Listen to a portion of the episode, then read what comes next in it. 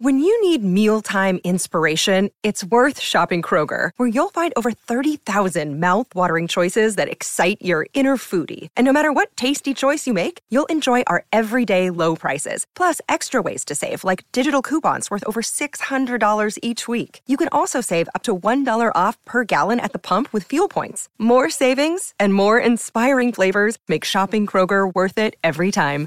Kroger, fresh for everyone. Fuel restrictions apply. Forever. Dog. Space, the final frontier. These are the voyages of the Starship Enterprise.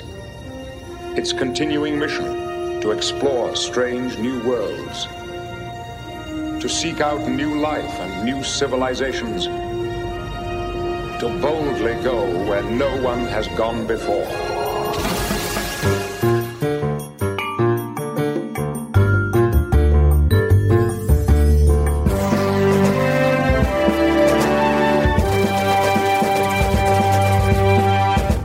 So Ben, are you gonna share about lower decks, or are you just gonna keep playing? Are you going to keep playing with us in our hearts? I'm, you know what? I got to keep playing because um, I'm trying to think. There's not that much to spill. There's fun stuff for season two. Season one's out already, so I can talk but about. season one's out already, so you can talk about that. So our one of our main characters, Boimler, has been transferred to Captain Riker's ship, and it was pretty fun. You know, Riker and Troi were on the season finale. Um, if you haven't seen it, you know that secret's out, but they did a great job, and you know they sound great. They're they're both pros, and so our crew of friends on the lower deck ship, the Cerritos, is split up. Our main guys, Boimler and his closest friend on the ship, um, Tawny Newsome's character, Mariner, um, they're now on different ships. And so we're going to explore what it's like now that they're split up. And that's where we're leaving it. So we get to see a little bit more of uh, Riker's ship, the Titan, in season two of Lower Decks. I am so excited about that. I have to say, I wrote something with my friend um, that was like, it is now moot because Lower Decks is out because it's too similar of a concept, but it was about Risa. It was a really similar to Lower Decks, where it's like more of a comedy, episodic type show about um, people that just like work the planet. yeah, we've, we've had and Risa. discussions. Like I I know uh, Alice and Neil and I, at, when we used to watch Star Trek at Neil's place, we talked about like what exactly are are the people on Risa sex workers, Right. or are they there? like it, it does get a little complicated. I definitely, it's something you know. Yeah. It's also like, are they, are, I think there's like a lot of hospitality people that work there. You know, it's like a Disney World type situation where everybody that, everybody that lives on Risa is somewhat involved in the tourism. So, Because I'm curious, like what the level of hospitality workers to actual visitors are. Because uh, don't you think there's some days where it's like you just fuck somebody and then it's like, wait, you work here too? Oh shit! yeah, yeah. You accidentally, Gotta keep You uh, seeing accidentally each please- other in the tour window through the tour Yeah. bus windows. and it is hard to probably like create a stable relationship if you are a monogamous species because then you're like, you know, but we live and work on Risa, so we have to essentially have sex with everybody that comes to town. Well, Risa might not be all sex, right? Because Picard goes there initially just to read some fucking books. but everybody's like Jamaharon. Like everybody's like, come Mm. on, come on, come on, come on, come on. They just want it so bad all the time. So it's like you even if you go there just to read books, it's like You think Yeah. uh, there is an option for you to go there and read books, but Picard just booked the wrong hotel or something? He just I don't know. You to- know, I've definitely yeah. gone to the beach to like read a book, and then you know everybody's running around in like swimwear, and you, suddenly you just want Jamaharon. He had the statue. The statue cued everybody, right? That was the whole prank. the Jamaharon. oh right. It yeah, it was the it was the um, Riker Riker pulled a goof on him, gave him the The statue. Statue. What's the fuck statue called? It's a Horga'hn. A Horga'hn. so maybe it's like it's not even hotel based. It's just like whoever's got one of those Horga'hns. Yeah. So you go to the beach without a Horga'hn? I go to the beach without a Horga'hn, and like, and I'm like, why didn't I bring my Horga'hn? Right, exactly. Now that I'm here, I want Jamaharon. And then you you uh those days you just return home with your shoulders Yeah. down Sort of and. Go home, you fucking beat off, and you're mad. you could have been having crazy Jamaharon, and now you're just fucking home alone. just You don't like, even want to "Ah!" read. Yeah, coming, you're all coming fucking. in a rage. You then you fucking rage splooge. Well, that's been my 2020. Right. 2020 is a bit of a rage splooge. This 2020 is being on Risa without a fucking Horga'hn. Thank you. woo, woo, woo, woo, woo. But like Armus he is said around. it. Yeah, and you got to fucking Armus watch Armus is every day. here. Armus is around. Oh. You think that he's going to set up like an Armus TV network if he loses? He's getting so old. Who? I mean, I hope so. Who? Armus is Trump. I think he. I don't think he'll last much longer after the. um the next four years? After yeah, I mean that is the the the upside. You know, whatever your political views are, You don't have to do that on this show. Most likely the candidate will not survive another four years.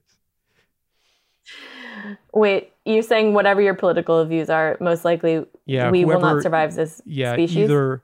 No, I'm saying both candidates probably don't have much more time. oh, on the that's fucking thing on the totally clock. true. Listen, probably, surely. Like Mhm. they are at the top end of it all. They're at the that's a good way to describe the end of your life. The top end. I'm at the top. I'm a power top. in terms of age.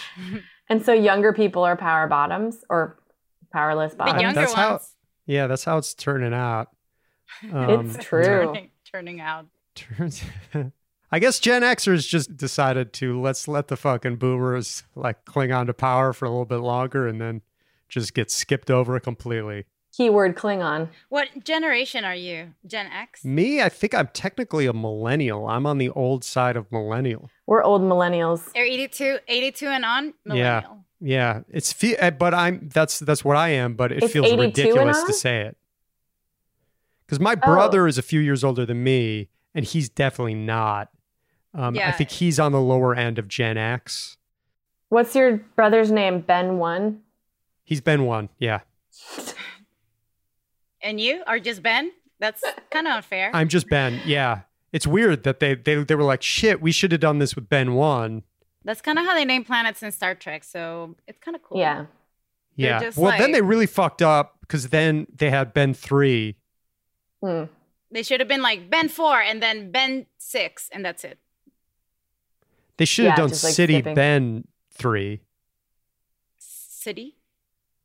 Yeah, it's a Star Trek joke. Wow. Okay. Well, this is the place to make it, and we fucked it up. So here's I what. can't know everything. I already have all of Spanish in my brain and then other things. Okay, just because you're Hey, bilingual, It wasn't a good joke. I'll be the judge of that.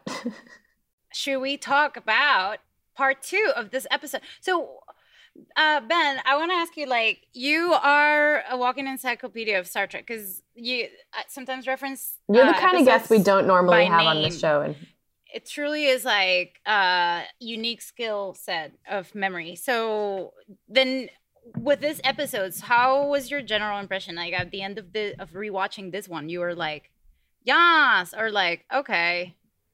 Yeah, I know this one. Yeah, I know this one. Um, it's not great. I think there's a lot of funny stuff. It's definitely not on. It's it's weird to me that it's a two parter. Star Trek keep keeps taking swings at two parters, and they're mostly not great. But the ones that are about good are just so fucking good. They keep thinking like this. All right, maybe a two parter, but this one seems like pretty flawed from the get go. That they tried to fix by making it a two parter. the, Um, mm, okay, well, that's interesting because I feel like the bar for two parters is so low that I was like, they did it. They made it so that the most of the action is actually spread out over both parts. And because, like, previous two parters, what they would do is they'd start an A story and then they would continue the A story over the two episodes. But then they'd start a B story and resolve it and then not have a new B story for the second episode. Mm-hmm. And so, at least in this case, all the, uh, you know, everything plays through the two episodes, which I was like, that's a win. This But one I, I I just think is so funny. Uh, When the the Romulan reveals she's a Vulcan, but then she's like actually a, a Vulcan, A separatist, like a separatist. isolationist. Like there's so many layers of reveal. Like I wish they would have done more and just done it, made it a full like comedy episode. Oh, like a ridiculous amount of reveals. Yeah. Um, Like actually, she's everybody a- should, everybody on this ship should have had a reveal. And then it turns out there are actually no bad guys on this ship. I mean, that should have been the ending. That would be great. Like, imagine the tech support guy turns out to be like he's also a spy for someone. Yeah. And then And they get to the planet and everybody go- draws their guns, but then they were all there to destroy the thing instead of having like, you know, fucking clap if you believe in fairies, like Right. peace is the answer ending. Like, I think that would have been way funnier if everybody just was like, wait, uh, I also want to destroy this. They really were trying to avoid um, pirate, space pirate episodes, and they got to this point, and they were like, "All right, let's let's take a stab at it." But I, I shouldn't be standing this episode so hard, but I, I think the scene with Data and Worf is like, it's like the scene I've been waiting for for the entire series. So that scene really stands out to me because it's super weird and I love it. And it made me realize there are very few scenes in this show that don't have a human in them. Oh my god, that's so interesting.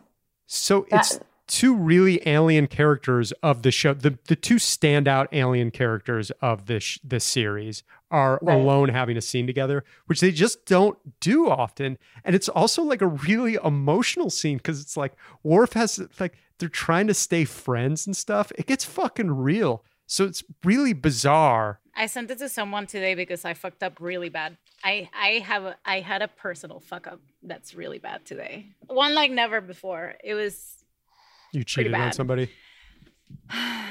no, no. It's so hard for me to not ask what, but I know it's Yeah. inappropriate. well, anyway, I'm And then you I, and then you you smooth things over with a video of Worf saying he fucked up. I apologized profusely before that, and he said it's fine, and I was like, "Ah, I know it's not yet, but I'll give you some time." Uh, and then I sent him that that And, video and then of you s- one hour. I haven't gotten rid- how much time he got. This happened at uh, before eleven, and um, I still haven't received any text back. I think. Yeah, well, I probably I, won't ever. You know, when you say, here's the thing about giving people time, you just want to do that. No, yeah, I mean, I'm going to just never text him again. Before, a girl a girl I dated who I actually watched all of TNG with, and that was like our thing. We would watch it every night before we went to bed. Um, you know, years Cute. later when we broke up, she sent me a, a a DM on Twitter to like a really shitty meme about like Happy National Friend Day. It was like, "Hey, saw this, thought of you," and I was like, "Thank you." Appreciate it. That's really nice of you. I was like, I don't want this shit. The fuck are you doing? what was she expecting? Like, yeah, we are friends. how And thanks to the power of Star Trek, we always will be. Good idea. was the meme Star Trek related? It was like Worf and like fucking, I don't know. It was like probably Worf and Data or Worf and Riker. And it was like Happy National Friends Day. I hate this. You know what's irritating about that is that it's like, it's weird to be like, let's cement it with a meme. It's like, well, you don't need to do that. That's not necessary. It makes it feel passive aggressive. What was the last interaction before that? Like, why did this happen? Yeah, Yeah, that's a great question. The last interaction was like, nah, sorry, I don't think I want to get coffee From you? From me. Yeah, it was probably something along those lines. How many months before, or was it within the same weeks? Oh, maybe a year later. I mean, this is A resurface, uh, like a full Yeah. resurface. Wow. full. Yeah, this is this is not like a every couple of days being chatty. This is an out of the blue. Like, hey, I just thought I'd smooth over our relationship with a picture of Worf. Here you go. I hope. Uh, yeah, mine is worse. I don't know what to tell you, Ben. Yeah, I think. I mean, I'm not arguing. okay, I'm glad. Alice is Ready to go on this. ready to It's go. ready to go. Ready. Also, let's it's a do it. fantastic. One cool thing is that I froze it on a really great Uh, image of Data. Fucking data with blower's cramp. I have to say, it's good to admit mistakes and because, like, you know, when you do something like this, it's like the worst thing in the world, and you're like, oh my God, nobody's ever done anything worse. It's nice to hear that other people make mistakes like this. Unless you're a narcissist ex of Ben's, and then you're just like, But you know, it's like like my entire deal is like I'm helping my friends heal so intensely. I get so involved in helping everyone like feel better, and then I I go and do this, and You I feel like I'm in You an do. interview of I'm in a curb your enthusiasm where like an, a very earnest misunderstanding or mistake can be so insensitive. Ugh, it just is like that what? goes What, against everything. what Curb Your Enthusiasm are you watching? the mm-hmm. one that it aired in Latin not- America. Oh, he's really earnest in Latin America. It's a drama. it's a healer woman and very earnest. She's It's kind of like a self help show in Latin America. Larry David just wants everybody to be cool. All right. Vero, do you remember walking dogs with me that one day? That's the first time I met you. and um Oh, she's going back into her memory. wait. It's in is it uh, near Houston? Yeah. You followed me around walking dogs because you wanted to be a dog walker for a little while. I wanted to so bad and I still wanted it and every time I encountered someone who would help me with it, they were a little creepy and I was eventually like, I, I don't think I can do this. I don't think I But can not have me, though. No, not you, but uh, another guy was training me for it, and I was ready to start. And then he kept mentioning his Ecuadorian ex girlfriend and how he likes Latin American women, and I was like, disappear. Um, and then a few other experiences, two more experiences that were creepy, and I was like, done. But yeah, I do remember that moment. I remember the first time I watched you perform, and I was like, who is this dude? Like, I was like, oh, you're the best performer in the world. Great. Which Amazing. which team was that with? Well, I think you were doing a one person. I mentioned this before.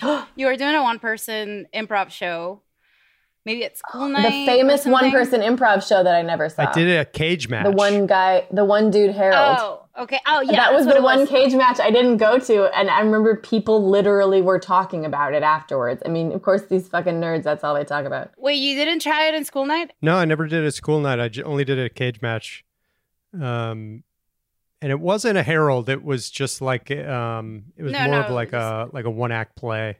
It looked like a yeah, like I'm on a monoscene with three. You were like three different people, and I had just landed from Venezuela, and all I'd done with was like our type of improv. So this is like my first shows ever in America, and I saw you, and I was like, holy fuck! Like, what the actual fuck is this? And you're pretty attractive physically, so I was like, what the fuck is this shit? But eventually, I learned uh, it's a skill set that only you have. So it was pretty cool. Um, but I did think you could go and learn that in the school. But no, no one teaches you to do one one person improv show. So kudos. And then my buddy Porter emailed me and was like, "Hey, my friend, uh, do you remember Porter Mason?" He's like, "My friend Veronica wants to walk dogs. Could she follow you around?" I was like, "All right." And then she just like came with me on a dog walk. I was trying whatever uh, when I first moved here. It was so crazy. It was hard. So scrappy. I walked dogs for years. You're good at I it. mean, it saved me from being homeless. Yeah.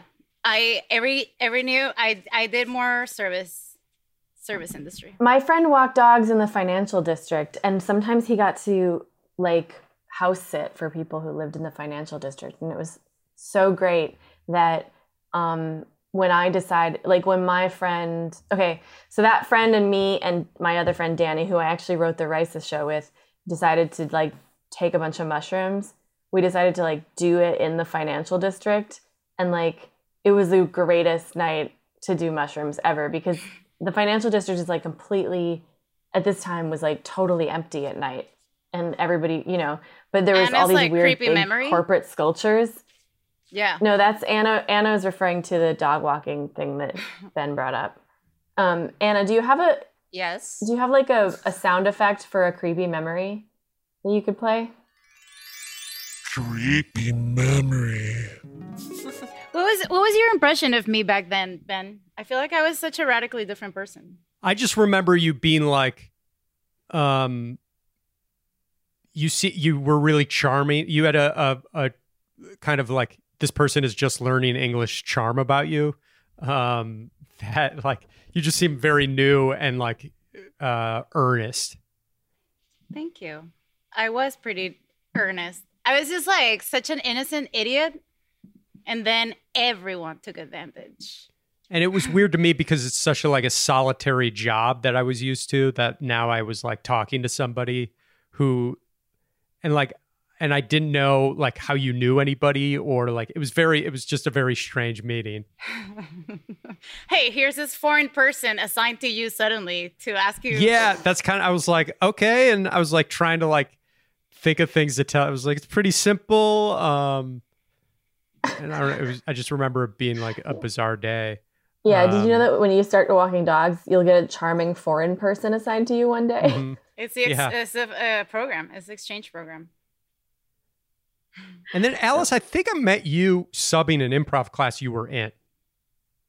Yeah, probably in in uh, New York. Uh, New York. maybe 301. Was she good? She was really good, yeah. Thank you. You're the only person that ever thought that. No, I had some good days. See, I don't I don't think any of these memories are creepy. I think we're just reminiscing about a really fun time in our life. You know what I mean? And and now we're all reminiscing because we're stuck inside our little cages and the UCB is gone. I have an astrological explanation. Anna, this is such a specific sound effect you just had. Ca- can you play that sound effect again? Play it again. Ben is slightly amused. Ooh, Ben lightly amused is chef's kiss for me. I'll take it.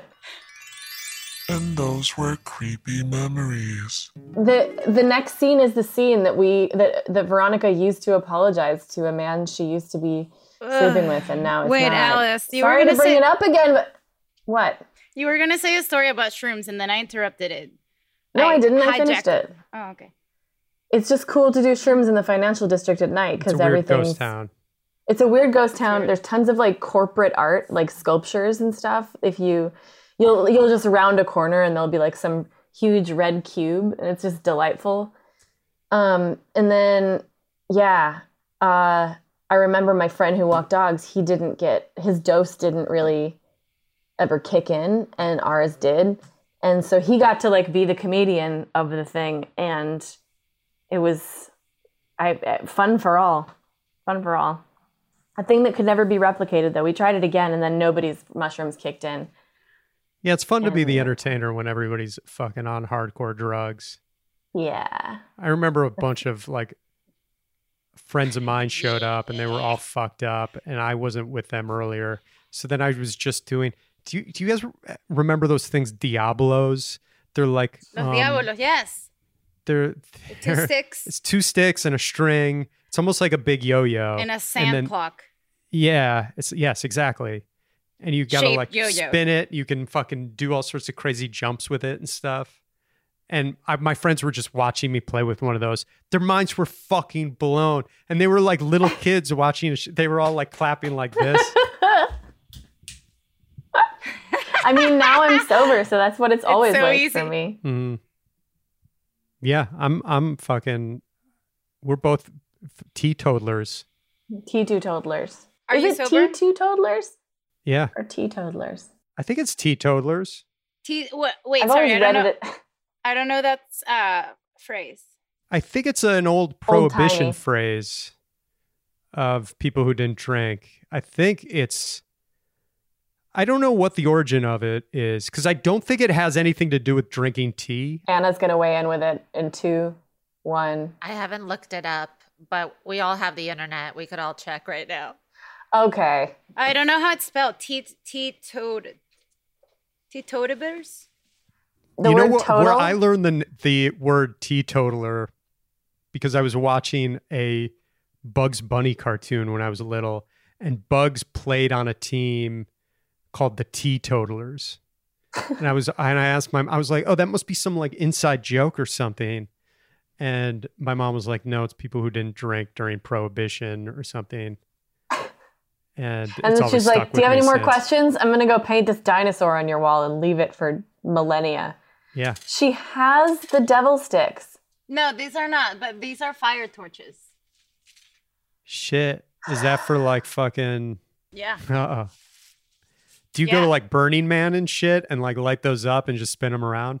Frankly, I should. Like, It's weird that you're not. I just like everything that had to do with Venezuela was like, it was. I used to clown in hospitals. I used to do like Diablo stuff, and that's why I like pull these because they're like there. Um, and fire torches and everything. And then I got to the states, and everyone is like, "You need a permit. You need to ask for permissions. If you go to the hospitals to cheer kids up, you need a permission. They can suit you. You can't do this." And I was like, "Oh, I guess I'm not gonna do anything anymore." So that was like that was the end of circus because everything circus is kind of risky, and America's a stick up uh, in the butt. Girl, my the girl that cuts my hair is from Venezuela. And um Yay! and she's got me she got me hooked on uh yerba mate Mhm. out of a go- I drink out of a gourd. You do with the, Wow. str- the metal Yeah. straw. She thought it she told me it was bullshit if I don't do it out of the gourd. Yeah, it is bullshit, and you have to like you know how to do it now. So you lean you lean the gourd. So you yeah, don't I had to read the instructions and shit.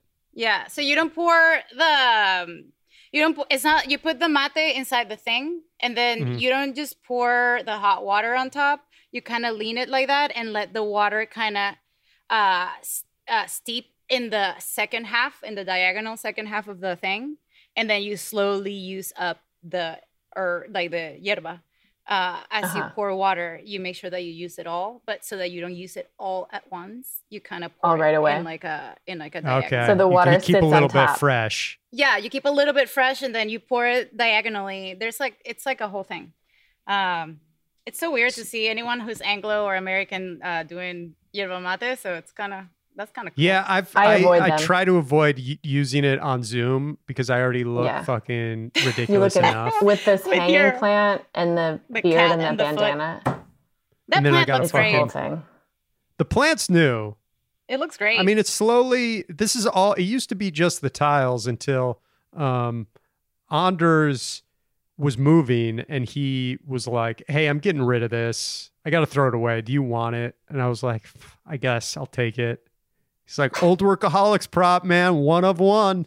it And so I had to drive. I had to drive like it was a mattress, where I had to like hold it like on my roof because it's so like oddly shaped. yeah. And then this is um a girl painted my dog. And she's like super beautiful and like real like a, a real like babe. And she painted Jane and then I was like, "Oh, let me draw your cat." And I thought we'd have this like fun exchange and then she ghosted me completely and just stopped like responding. So then I just had this drawing of this fucking cat forever. and I was like, for a second, I was gonna throw it out, and then I was like, you know what? I fucking like this. dr- I like this cat, and then I I cut it out and just stuck it on. God, I'm so glad I got to hear the story of what that cat is about. And then the um, I read that ropey stuff is good for absorbing sound, so I got this like planter hanger. Nice. Ooh. That was the idea Macrame. behind That's that. actually really good to know. Macrame, Macrame. right? Is yep. Did you ever do macrame in fifth grade? The entire fifth grade? El grado cinco. Mhm. Quinto grado. Ugh, quinto grado. Uh, you didn't no, do fuck no. craft like that? Mm. No, we weren't doing that stuff in fifth grade because, um, yeah, we had to learn about. Um, I feel like I learned a lot about cars in fifth grade, Fifth grade. Cards? like cars. Fifth grade, I remember Likely. everybody for me was really into the Bodyguard soundtrack. And my Yeah, that's teacher, around that age. my teacher, Mr. Starr, would play it like nonstop, the Bodyguard soundtrack. And then I remember like two girls in fifth grade got boobs, and it was like all I could think about.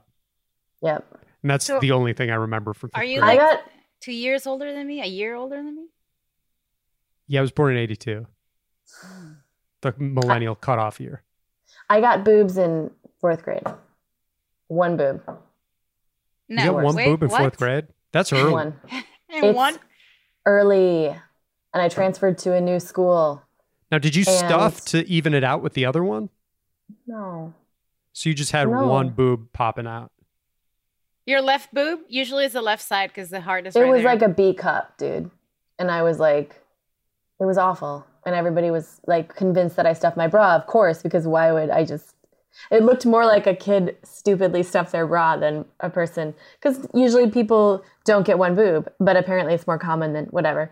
It was awful. And I was like, I didn't want to go to school. And um, my mom told me I could like get surgery on my breasts if it persisted because she knew it wouldn't.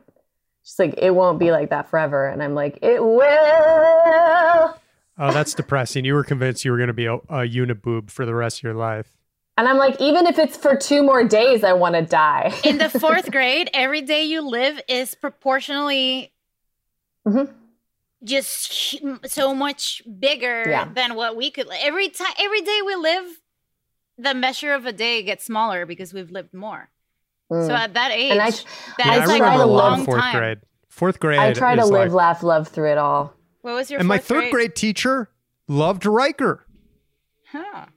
My third Nice. grade teacher actually had two really attractive teachers, third and fourth grade. My fourth grade teacher I was in love with, but my third grade teacher I did not like, but she loved Star Trek. She would always talk about Star Trek The Next Generation in class. And this she was a really bad teacher and supposedly my dad drove to a parent teacher conference and like the whole ride there was getting wound up. Like this is stuff they never told me, but they felt bad for me because I was always doing homework all night. Like she would assign all this long division homework and it would take me fucking forever. And so my dad went there hot thinking like I'm going to tell her she signs too much homework and it's pointless. It's the same thing over and over again and it just takes forever. And then he got there and then of course she's like super attractive and I guess my dad like fully backed down and my mom made fun of him of like, "Oh, what happened? I thought you were going to give her a fucking hard time." And then she's just like batted her eyelashes a few times and he was like, "Yeah, maybe there's a little too much homework." Is your dad like good at flirting? Are they together? They're together now. That's my stepmom. and she still gives you homework. She Still gives me yeah, a lot of homework. Um, can I play this scene, please? Yes, please go ahead. Let's just do this. Yes, yes, let's do it. I just want to play this scene so badly. It is my favorite thing. Well, their maximum speed is warp 8.7. It would take them at least 14 hours to reach that position. We could be there in five. Make it so. Finally. Set a course for the Hyralan sector and engage at warp 9. When Geordi clocks it is the worst part. I know. Because you can tell something's not. Of course. Yeah, good. that was a snarky ass reply. Also, Worf, I mean, Geordi and and Data giving each other eyes. It's funny because they both Lieutenant, have I'm weird eyes. dissatisfied with your mm-hmm. performance as But first they're officer. buddies. May I ask in what way? You continually question my orders in front of the crew. I do not believe this is appropriate behavior. With all due respect, sir, I have always felt free to voice my opinions, even when they differ from those of Captain Picard True. or Commander Riker. That is true. But in those situations, you are acting as head of security, not as first officer. The primary role of the second in command is to carry out the decisions of the captain. In this case, me. But is it not my duty to offer you alternatives? Yes. But once I have made a decision, it is your job to carry it out, regardless of how you may personally feel. Any further objection should be given to me in private, not in front of the crew. I do not recall Commander Riker ever publicly showing irritation with his captain as you did a moment ago. No, sir. If you do not feel capable of carrying out this role, I will assign it to Commander LaForge and return you to tactical. I would not enter it into your record as a reprimand, simply as a transfer.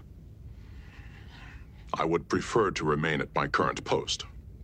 Then I expect you to conform to the guidelines I have laid out. Aye, sir. Dismissed. Mr. Worf. I am sorry if I have ended our friendship. Sir. It is I who has jeopardized our friendship, not you. If you will overlook this incident, I would like to continue to consider you my friend. I would like that as well.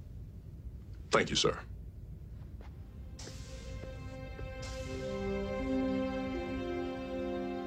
Killing me. I'm triggered. That It's shit's so- great. It's so fun to see Data in charge. Between this and the one where he's like the captain of that other ship with that dickhead guy.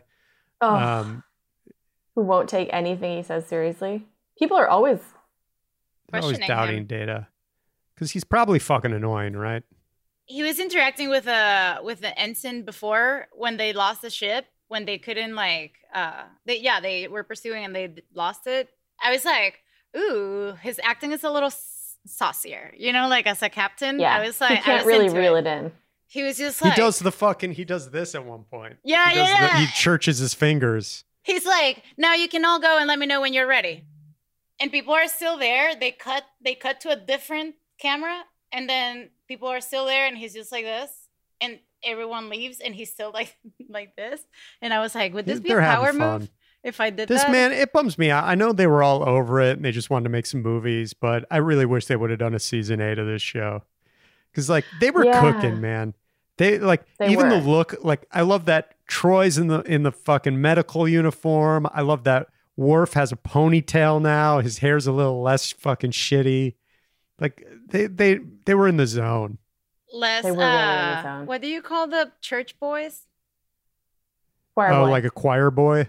yeah like the those that the the father trains or something you know the altar Cath- boy. Altar boy. he had altar boy Yeah. hair up until now and i mean Page boy, yeah. Page boy complain com- compared to the other Klingons, he was just like yeah, he had like squire hair, like Squire. medieval squire, and then he had like a kind of like mom, like suburban mom haircut for a Suburban while. mom coif. Yeah. Yeah. the same Russian woman. Sorry, Anna. Uh, cut everyone's hair in the block. Anna forgives. And, Um, this next tangled web we weave scene Okay, is pretty yes. clutch as well. Yes. To see you too.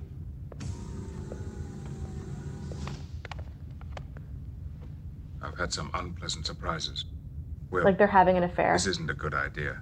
Baran might grow suspicious. As a matter of fact, it was Baran who sent me here. He told me to pretend to be friendly with you, help you organize a mutiny, so that he can determine who your supporters are in the crew and then eliminate them. Oh, what a tangled web we weave. I have difficulty remembering. That's me whose like all the time. So, what Did did he you ad-lib? find out? When we reach the Hyralan sector, we're supposed to rendezvous with a Klingon transport ship. I'm not sure, but I think they may be I delivering. mean, I fucking love it. artifacts to us. I love how complicated artifact. this episode is. Oh, by the way, and this is like an episode even the writers are like, Romulan, yeah, this it's is a fucking mess. Vulcan. And it's still great. Now the artifacts are Vulcan. They need a Klingon transport ship. They get this seven foot basketball player to be a fucking Klingon. It's great. He's pretty funny. That there's like a straight up comedy scene where Data's trying to like Talk to him. like yeah, stretch it out so they search the ship and he pours the blood wine on the floor.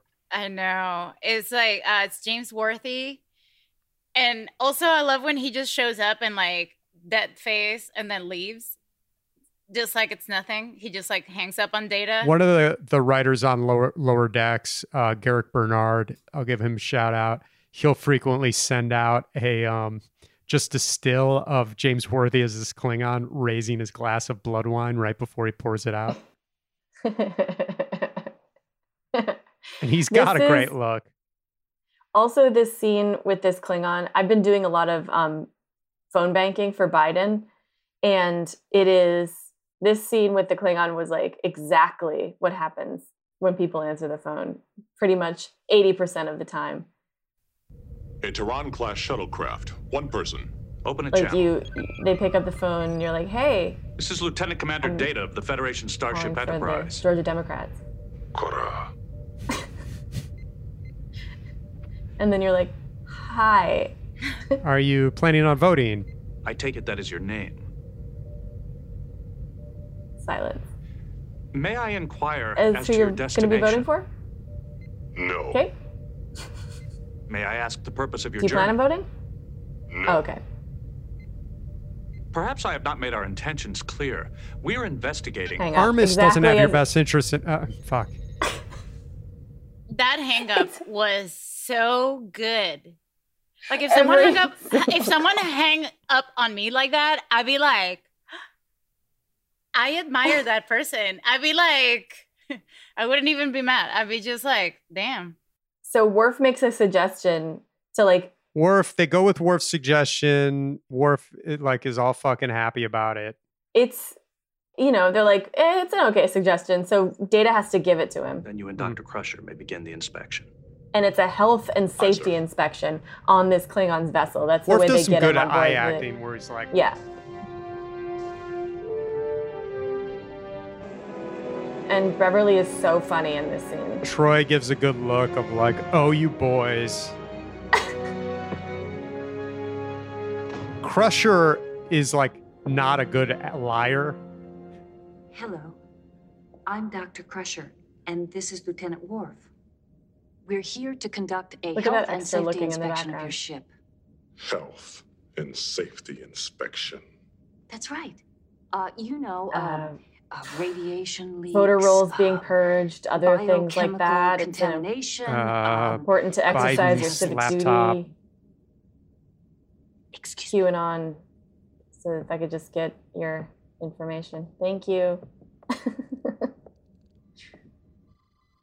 There might be, um, I don't know, cannibal pedophiles in your well, ship. no radiation so far. I'm sure you're glad to hear that. Right. This dude's so fucking big. There's an incoming message. It's from the Oh, Klingon we can shuttle. skip all this shit. It was sent approximately 15 minutes ago. Put it in the wall. I believe you will find it to your liking. Tries to give him some blood wine. Slowly picks up the glass. So good. So I'm watching this episode, right? And um I've got a neighbor who has a little dog named Peanut. And Peanut's a lot smaller than Jane, and I love Peanut cuz it Peanut is very playful and doesn't intimidate my dog at all. So I just leave my door open and Peanut wanders in and he tries to steal a bunch of toys. He's a little fucking scamp. He like tr- tries to eat Jane's food, takes a bath in her water bowl basically. So he gets soaking wet. He's gross. He's like my fucking dirty little neighbor kid who comes over and like touches He's everything. your Dennis the Menace. Yeah, he's Dennis the Menace. And he's real annoying. He plays like a real fucking brat. He just bites my dog's leg, like lower legs, because he's so low to the ground. And she just like bats him around. And so I hear the dog. I'm watching Gambit part two. The dogs are running around outside. And then I hear a fucking water like leaking, just like that w- blood wine being spilled. And I'm like, what the fuck? Is there like a hose spraying outside? And I look next to me and Peanut's just pissing on my floor, just full out, making eye contact with me, taking a full blown piss. it's just I stand Peanut. It's like the fucking pe- pe- motherfucker. And then like I texted his Peanut's owner and they're like, yeah, he's going through something. He's pissing everything. he pissed on our bed. All right, well, you know, you know he comes over to my house every day. Give me a heads up. Peanut's going through something. Peanut is This election's got everybody a little bit under uh, a lot of pressure. I think you understand that. And so Peanut's really feeling that right now. So he might be on your stuff. Peanut is sassy. Yeah, Peanut's all sass. I Pe- I got a DNA Peanut. test from Peanuts. I fucking came back all sass. 100%. So this this said, uh, just so you know, Mhm. Ron- Ronald Sure. D. Moore were like was like, I felt we ran out of story in part two. there were places where I was treading water. We had to find the lost ark and didn't know what the lost ark was. Instead, we had a device from ancient Vulcan myth that had mythic properties that you can explain our telepathic focus and properties. Uh, I was trying really mean- hard to make this thing work, and in the end, I just said, "All right, maybe we should just go for it and make this classic Gene Roddenberry kind of message for think Yeah. happy thoughts." I think you can feel it, but I love it regardless to all that. Like it does seem like a kind of like you spin a wheel and just get like a Star Trek specific and you got to throw it into an episode of like, and this is uh Vulcan and uh you got to meet it at a Klingon uh transport ship. It's like you have dice and you're just rolling it and using whatever answer it gets you. Right. Like Yeah, yeah, dice yeah. one is an alien and dice two is like a planet or a fucking artifact. It's like a sort of tarot deck of situations, and they just like, "All right, let's pull three. They, um, obviously everything's fine. Isolationists. Once we realized that you were no longer on the mercenary ship, we scanned the surface for your neural implant. We tracked the signal into the caverns. What will become of the resonator, sir? So shit like that is what like you you just overlook when It's you're watching Star it cannot be Trek, and then when you're The writing an episode, you're like, okay, I got to quickly make sense of why they find, and like we have to trim this episode down to be as short as possible. Let's just throw a little line that's like, um, uh, okay, um, yeah, we traced your implant. Uh, let's keep going to get to Data's joke. Okay, bye. That's what it felt like at the end. The Cardassians, the Ferengi, and at least seven other worlds. I don't think we'll be hearing from them for a while. Number one, will you set a course for Starbase 227? I'll join you on the bridge shortly. Wait a minute. You've been declared dead. You can't give orders around here. If we are to adhere to the exact letter of Starfleet regulations, then technically, sir, you have been declared a renegade. In fact, I believe you are facing 12 counts of court martial offenses. You cannot give orders either, sir. That's quite right. And as I'm supposed to be dead, I'll go and get some sleep. And, Mr. Data, I suggest that you escort Commander Riker to the brig. Aye, sir. This way, sir. Data, he was joking. You know that, right? Oh, Oh man, he's nobody. getting 'em. Data is does not know that you were joking because he never knows that anybody's joking. That's the whole point of Data. So uh, we were kind of bringing this up before, you know, we did record with Frakes, Jonathan Frakes, and he's such a pro. I mean, now when I watch it's it, the guy just has it. He loves Star Trek. He knows like this is the this is the hand I got dealt. I fucking love doing it. I love the world. He's game to do anything. He's super funny, gives you a ton of options, has fun, has a ton of energy, and then tells a couple funny stories. And you leave, it's like, wow, what a great interaction I just had with Riker. And he knows it. And like everybody's just probably happy to see him and he's fucking loving life. And it's contagious. He is I- contagious. When we when we talked to him on the phone, I was like uh very excited for a full day. And sometimes I've met people that I I crush on or people that I really, really, really like get starstruck by, which is usually like musicians or or I don't know. Uh Clowns. And I never yeah, clowns. Frankly, yes. Uh I never get to be like so uplifted after. And I was like, damn, this guy really like took this job and like to the next level, to the real like I don't know. Just like very inspiring. He's a real one. He's what they call a real one. Yeah. He's it's a cutie. just like amazing because he's also Riker. yeah. Well, and toasts, hats off. Not that we have any hats on. Bandanas off to another real one, Ben Rogers. Yes. You've been Thank you. a delight, start to finish. Love seeing my my treks in the city, friends. Thank Well, you. we love seeing you seeing too, Ben. You're such a wonderful guest. Loving that booth. We'll see you next time. Thanks for the kind words on the booth. Uh, see you guys next time. The vibes are good.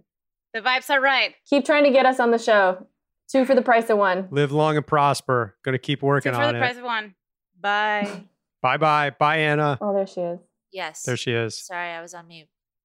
I think Ben has to go. I do. Get out of here, Ben. Forever. Dog. This has been a Forever Dog production, executive produced by Brett Boehm, Joe Cilio, and Alex Ramsey. To listen to this podcast ad free, sign up for Forever Dog Plus at foreverdogpodcast.com slash plus. Check out video clips of our podcasts on YouTube at youtube.com slash foreverdogteam. And make sure to follow us on Twitter, Instagram, and Facebook at Forever Dog Team to keep up with all of the latest Forever Dog news.